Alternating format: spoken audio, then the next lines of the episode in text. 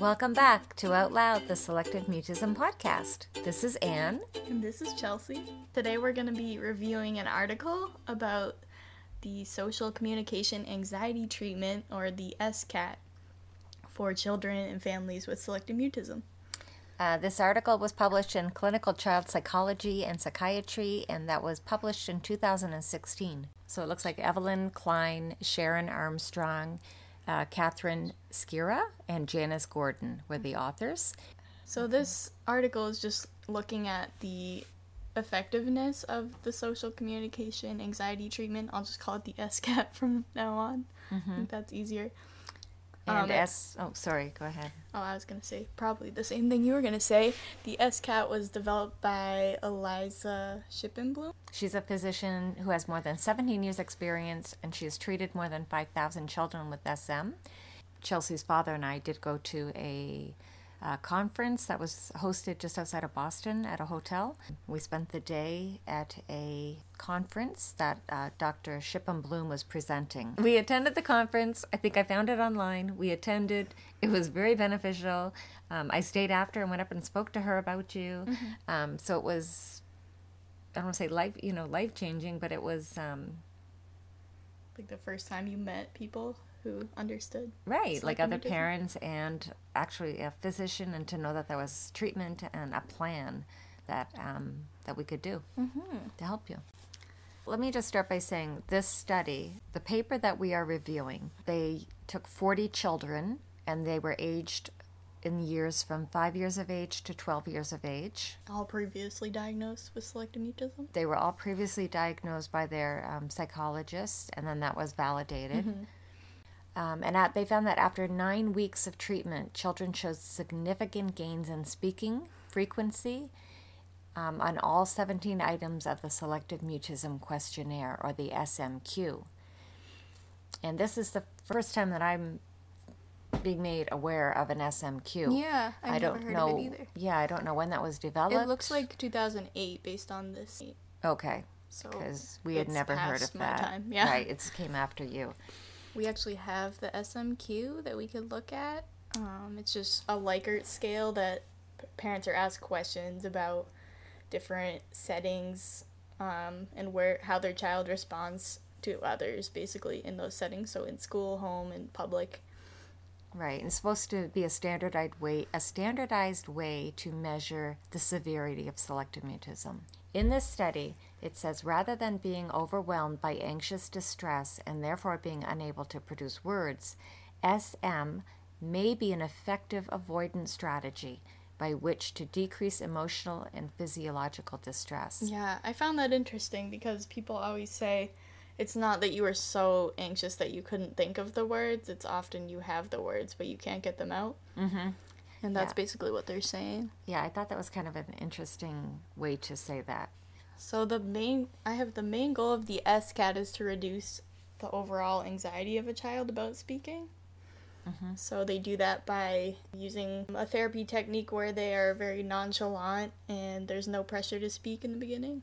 Yep. They're mm-hmm. just increasing the comfort and they're not even pressured to look at the ch- therapist initially. It's just based on developing comfort and building rapport. They also focus on reducing the rescuing behavior of parents. So you're basically enabling the children to continue to avoid social interaction. And I thought this was really important because I think sometimes we think it's just a go to therapy, you know, it's a quick fix. But they said the therapies generally will take many weeks, meaning 16 to 30 weeks. You're talking about cognitive behavioral therapies? Yep, all previous therapies that have okay. been studied um, that they generally take 16 to 30 weeks. They span many months or even years. It's a long time. For treatment to be successful. Exactly. So I think the thing with this study, with the SCAT, they're saying that it's a much quicker mm-hmm. method to getting results. So I thought that was interesting. Yeah, and that's important because you want the quickest solution, I would say. Yeah, and I think it's important too, just to to sort of put out there to parents that, right, it can take years. This is a a commitment to help your child that is going to take probably years mm-hmm. to get where you want to be.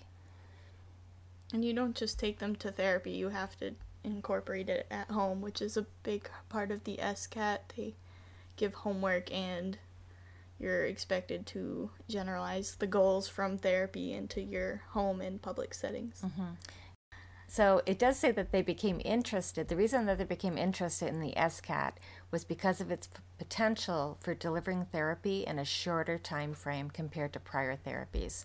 So from I think what we're talking months and months and years to I think they're saying after three sessions um, using the SCAT therapy in this study they had positive results.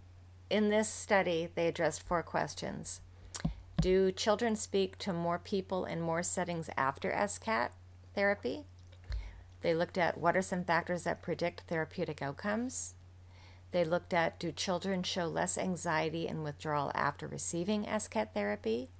And do children improve in their language comprehension and expression after SCAT therapy? So, those are the um, items that they looked at and measured. There were 40 kids in the study. It was a grant funded study. The evaluations and treatments were provided free of charge to the families. The inclusion criteria to be in the study is that you had to be fluent in English, you had to have a normal vocabulary, you had to be able to follow instructions. And if the kids um, were receiving any other therapies or medications, um, they could not be in the study. And they also had to be living um, no more than 100 miles from the practice um, the kids in this study, the ages were generally um, six or seven years of age. And the average age of onset for selective mutism for the children in this study was about two and a half to three years of age. And most of the kids in this study had selective mutism then for about just below four years. They'd been diagnosed. So you're probably wondering what is the SCAT? The SCAT has a main goal of reducing the children's anxiety about speaking. Therapists are very nonchalant with the children. They don't pressure them to speak. They're not pressuring them to even look at the therapist. So another goal of SCAT is to reduce enabling behavior of parents. Right. Because children with selective mutism are often saved from social situations mm-hmm. where parents will answer for them, so mm-hmm. that is discouraged. And I did and that for you, I know. Of course. Yeah. Well, that's what maintains it. They also use a transfer of control technique, which is basically means they're carrying over therapy from the therapy room to home and public places. So therapists are um, teaching parents how to interact with their kids and meet goals outside of therapy. Right, such as letting them order at a restaurant, mm-hmm. um, talking with friends and family. And then they're also teaching parents how to implement charting progress, which I would assume is like sticker chart style for kids. And then they also use behavioral and cognitive strategies, um, such as the SM social communication comfort scale. So they call this the bridge. You've probably heard of it referenced. It's like the social communication bridge. So that just means they're identifying where the child is starting from. So they're looking at their verbalization levels so there's four different stages that the child can start at. The stage zero means they're not speaking or initiating at all and they appear frozen. Stage one is that the child communicates using nonverbal, which is just non spoken communication, so they can point or nod, but they're not necessarily making mm-hmm. um, vocalizations. Or writing. I think writing comes in under that too. Yep. And then, or even, can I say, even making other noises? That does count. It says non speech noises count. Mm-hmm. And then stage two is when the child is using some verbal communication and responding or initiating sounds or using some very like short mm-hmm. vocalizations or whispering is included with that. And then stage three is the child communicating using speaking and responding and initiating using words in their typical it says typical voice. Um, from we haven't, we haven't talked about that, but a lot of SM kids make up. I don't want to say makeup, but a lot of SM kids have. We used to call yours your baby voice. I don't know if that's common though. I haven't really heard other people talk about that. Huh. Is that? I, have seen some of it in some of the chat rooms. Um, not your real voice, yeah. but okay. So they mentioned that here. Uh-huh. So they start at the level that the child is at, and then they gradually increase up the communication bridge. So, in this study, um, the therapeutic sessions took place in a playroom, um, you know, with toys, and they had hidden cameras and video recording sessions. Um, the sessions were held every three weeks uh, with the SMQ data recorded beforehand each visit, and that was the scale that the questions that you had. Yeah. Do you want to? Yeah, why don't we just talk about what what's on that? The so SMQ. the SMQ is just the selective mutism questionnaire, and it's just a Likert scale. So yeah. they rate the severity of basically selective mutism in different settings. So an example at school would be when appropriate, my child talks to most peers at school, and you would rate it always, often, seldom, or never. And then they have similar questions for home. So one of the questions for home is when appropriate, my child talks to family members while in unfamiliar places. Again, you would read it always, often, seldom, or never. And then they also ask you in social situations outside of school an example would be when appropriate, my child speaks with family, friends who she doesn't know.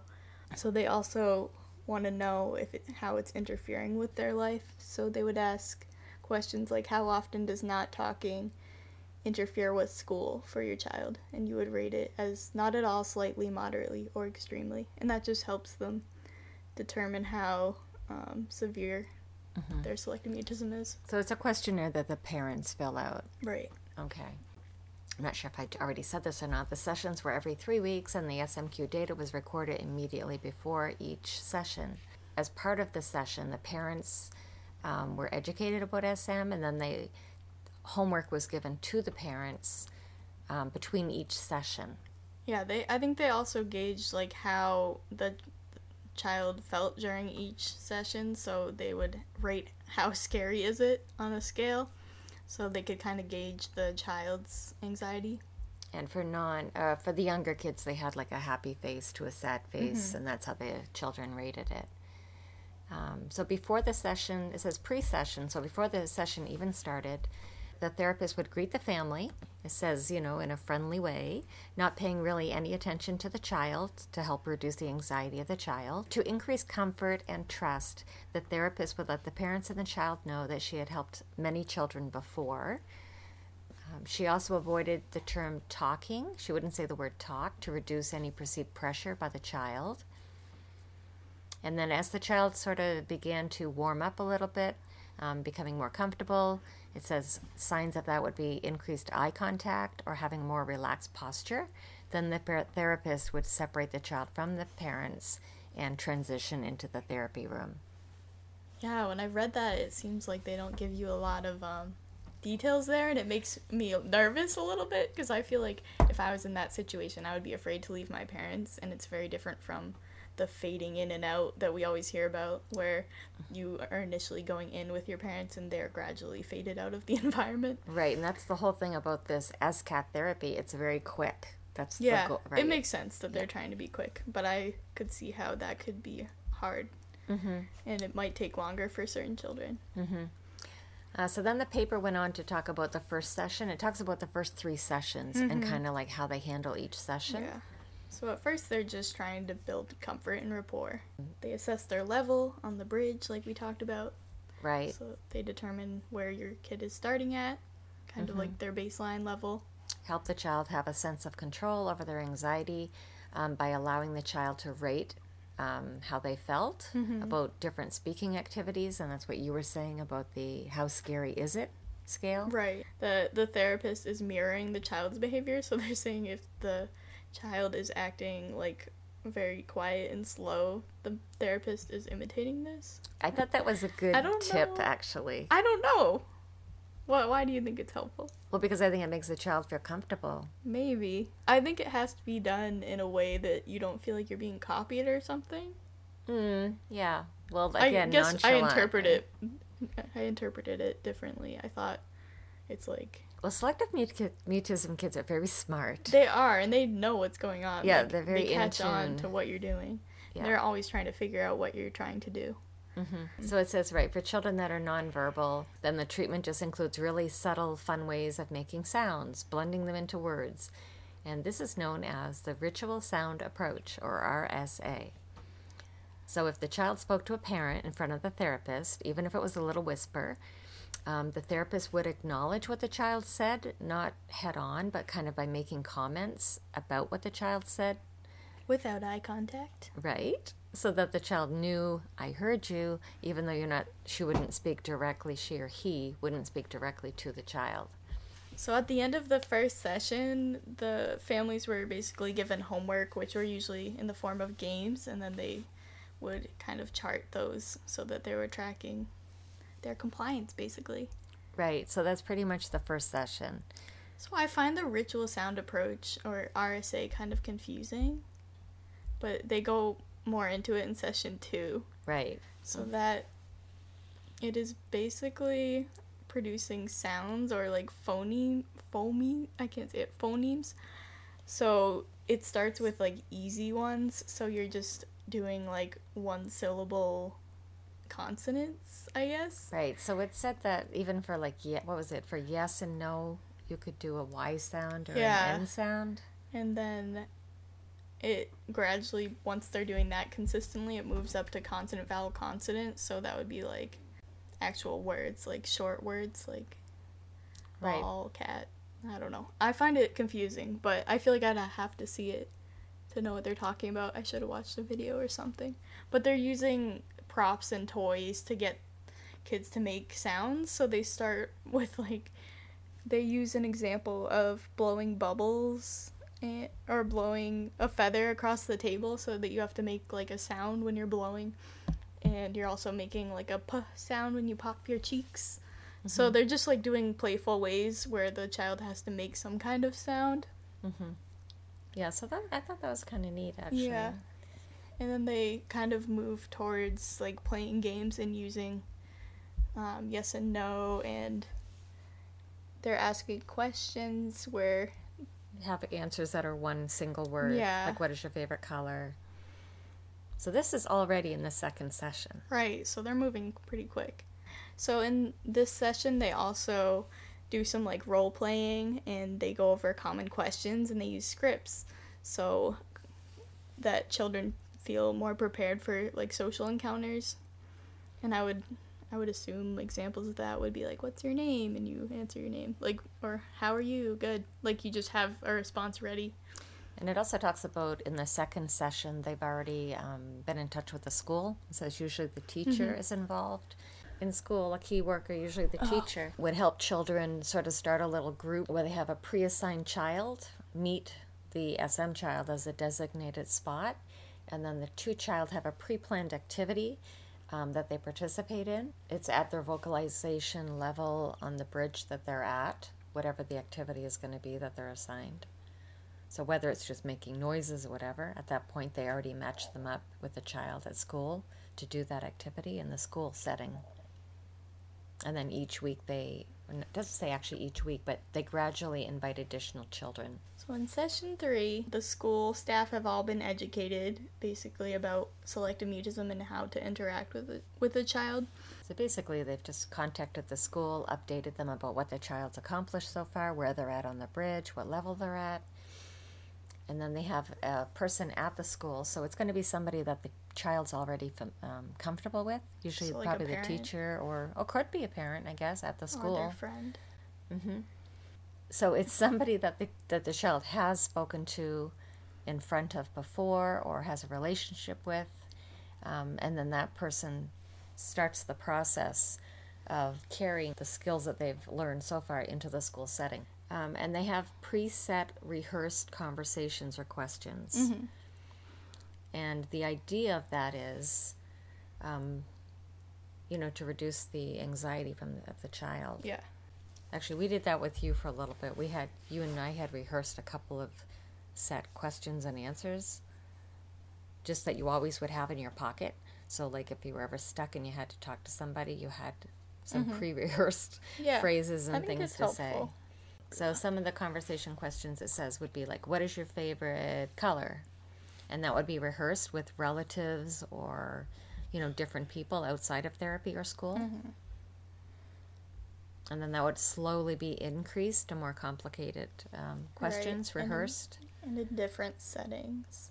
Okay, so after the third session, the transfer of Control. control.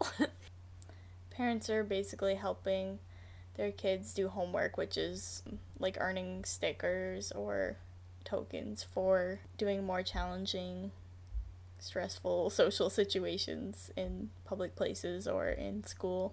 and I thought it was interesting said at this point, children are often already speaking to family in unfamiliar places store clerks, food servers, um, answering teachers, and selected peers in school. And that's just after the third session of this study. Yeah. I think that's pretty amazing. That's really quick.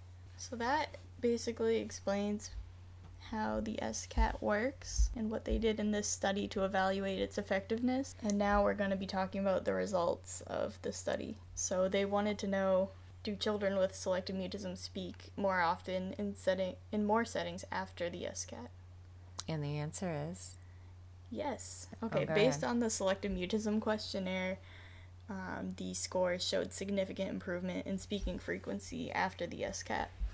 So they're saying that the largest gains made in social situations outside of school, such as speaking to clerks or waiters, increased from 6% to 64%, which is huge. that's huge. 6 to 64%?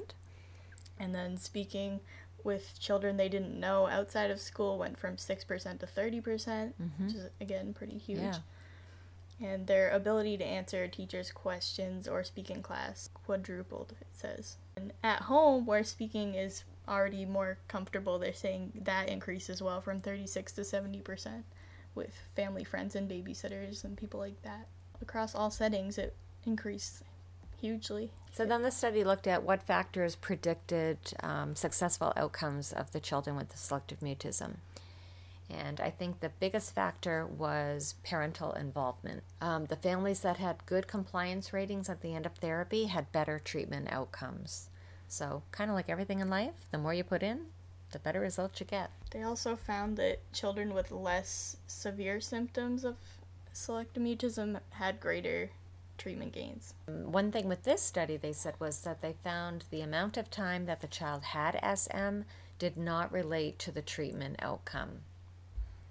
So they're saying like if a if a child had selective mutism for like five years, it didn't make a difference compared to children who were just diagnosed with it maybe a year ago. Hmm.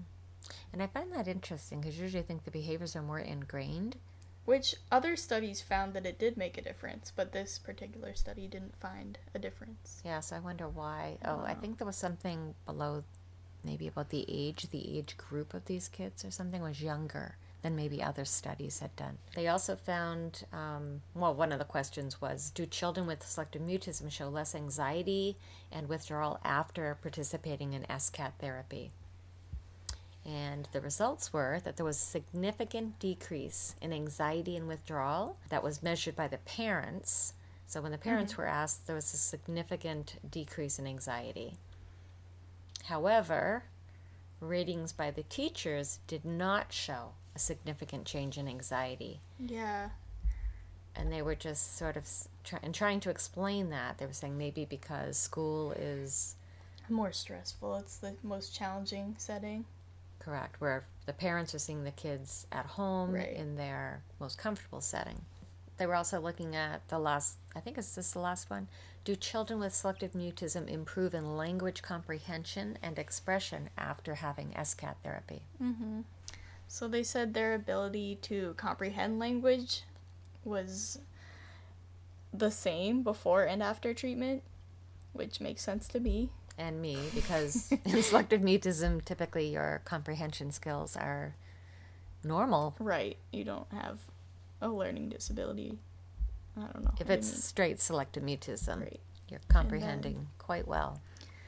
But they did say expressive language, which means like retelling stories or coming up with stories, was lower than average before and after treatment, which I think I don't know how they measured that, but it seems like that would be hard to measure. It doesn't really speak Mm. to their ability, in my opinion. I agree. hmm So, in this study, I guess the end result is that the majority of children in the study had higher levels of speaking after receiving SCAT therapy. So, everyone gained. And after only three weeks of treatment, so that's really quick. right? And it says that the trend continued upwards after therapy.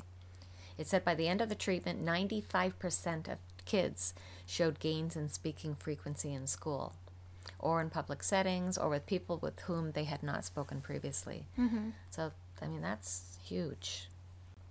So they have like two big findings from the study, and one of them is that the severity of symptoms before the SCAT predicted better outcomes after the SCAT. And then they also found that obviously families that did their homework and showed compliance with the treatment showed greater improvement.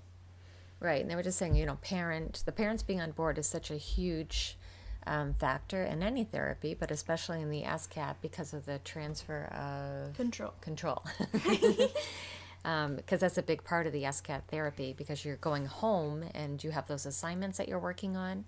Um, so if the parents aren't doing that part at home, it's pretty hard for the kid to have success. Of course. And that's what SM is, right? It's not being able to speak in those uncomfortable environments. So, if you're not going to do the homework and the goals outside of therapy, um, And you're not being challenged, yeah. right, how do you expect the child to get better outside of the home? Right. And, you know, in questioning, um, you know, why would parents perhaps not participate or not do the homework assignments or not carry over on the transfer of control step?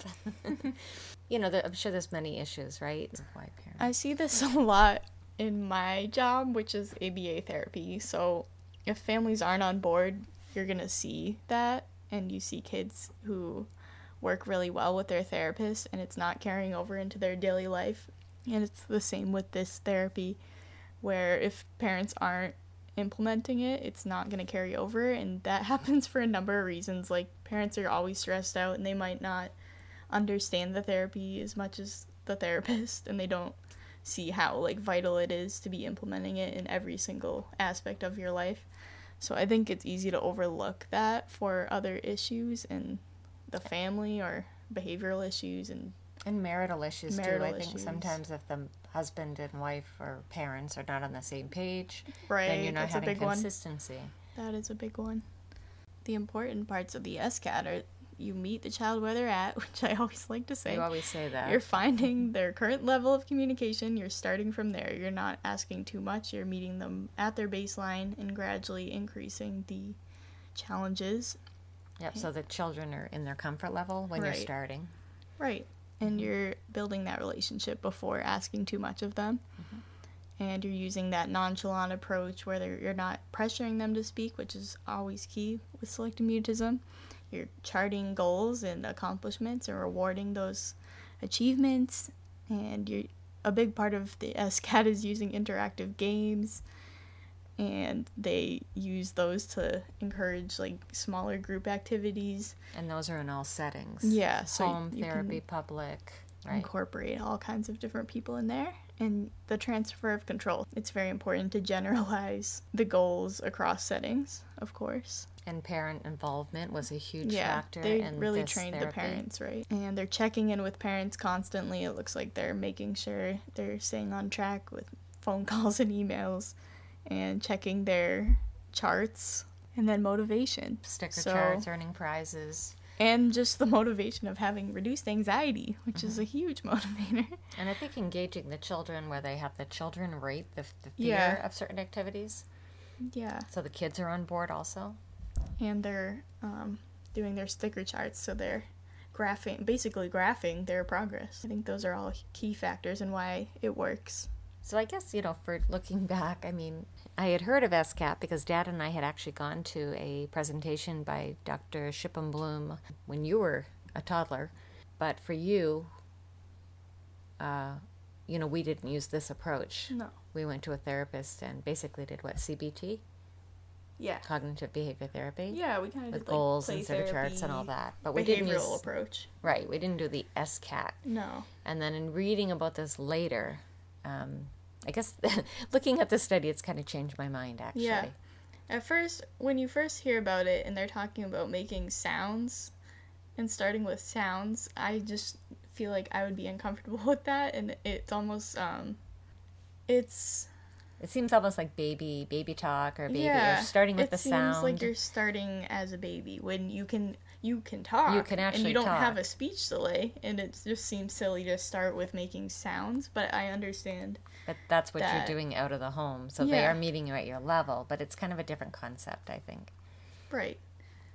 But after reading the article, I actually can see. I mean, I'm actually kind of impressed by this, and I can see why it could work. But I think it has a lot in common with other therapies that are also effective. It does. hmm And I think uh, just the key to selective mutism treatment is making sure the child's comfortable, increasing demands very gradually, Mm-hmm. and then reinforcing their goals, which Right. I think more than one therapy does that. Right, different ways to do it. So this was this was interesting. It was interesting to look at the um, article, and look at a new, different perspective um, that we weren't really familiar with. Yeah, I've always heard of it, and I never really understood what it was beyond the phonemes. Making sounds with your mouth. yes. I think it might be a good idea too if you could um, post the SMQ, the parent questionnaire, Yeah. somewhere. Maybe I can put it in the show notes so that the you can click a link and you can look at the whole questionnaire. okay. Could we maybe put it on Facebook? Would that be legit, or is that? I Not? think you can. I don't know. Maybe we could actually put a link to the actual article too, if people want to read it for definitely. themselves. Okay, so this was interesting. I'm glad that we did do this. I just happened to come across this article and um, thought it was really interesting because it was the SCAT model. Um, so I'm glad that we actually read it and I actually did learn from it, and it kind of changed my opinion about the SCAT. Yeah. It would be I- interesting to know how many of our listeners have gone to Dr. Shipon-Blum mm-hmm. and done this therapy. I And- don't know like how accessible this therapy is either. Like I wonder how I don't know how common it is to find a treatment.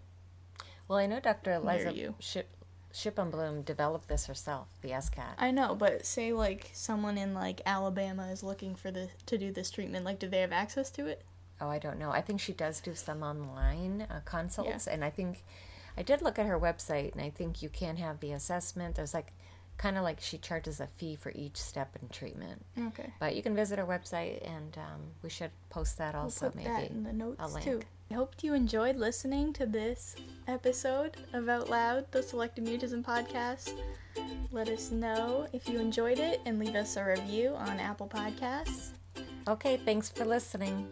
Join us next time for Out Loud, the Selective Mutism podcast.